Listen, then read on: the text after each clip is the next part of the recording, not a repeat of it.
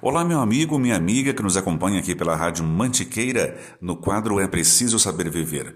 Hoje falaremos sobre algo bem interessante que é a internet, mas que acabou virando algo comum na nossa vida e também de rotina.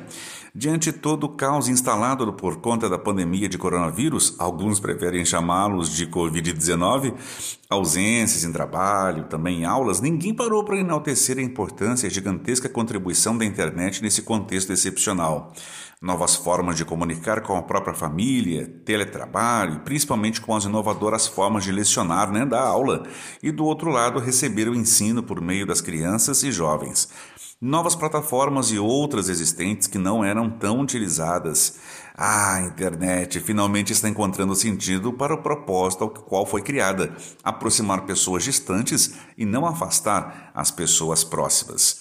Essa última tarefa está sendo aplicada ao vírus ou à sua variável que até então desconhecíamos no mundo contemporâneo.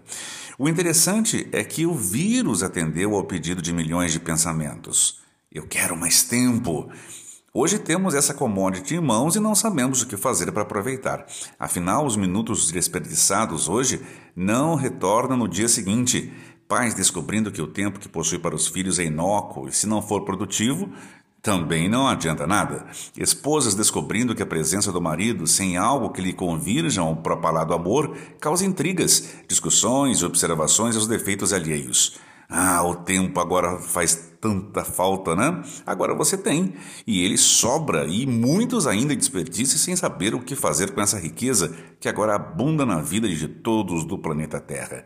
Mas se existem pânicos e estresses por conta das informações sensacionalistas, realistas e desencontradas sobre as informações sobre contaminações mundo afora, também existe internet para informar o contraponto, as curas não divulgadas, os esforços de profissionais em diversos setores, o auxílio mútuo de países antes tido como inimigos e o compartilhamento de internet com aqueles que necessitam desse recurso moderno para continuar sobrevivendo, trabalhando, estudando, divertindo, também com Netflix, YouTube, jogos online, por que não?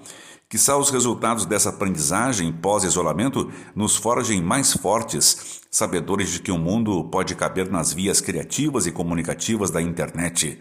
Muitos descobriram que dá para pagar conta, comprar medicamentos, receber em casa, usar recursos como o iFome ou iFood, bem como possibilitar aos mais resignados comerciantes a opção de descobrir o significado da palavra delivery. Essa internet precisa ser valorizada, precisa ser enaltecida e colocada no lugar de destaque onde merece e para a finalidade a qual foi criada possibilitar conhecer, descobrir e encontrar novas culturas, conhecimentos e pessoas. Inserir a marca de nosso passo em direção à evolução humana e integrar definitivamente o homem à máquina de maneira produtiva, ética e profissional. Isso sim é revolução disruptiva. Para você, um forte abraço e até o próximo podcast aqui na Rádio Mantiqueira.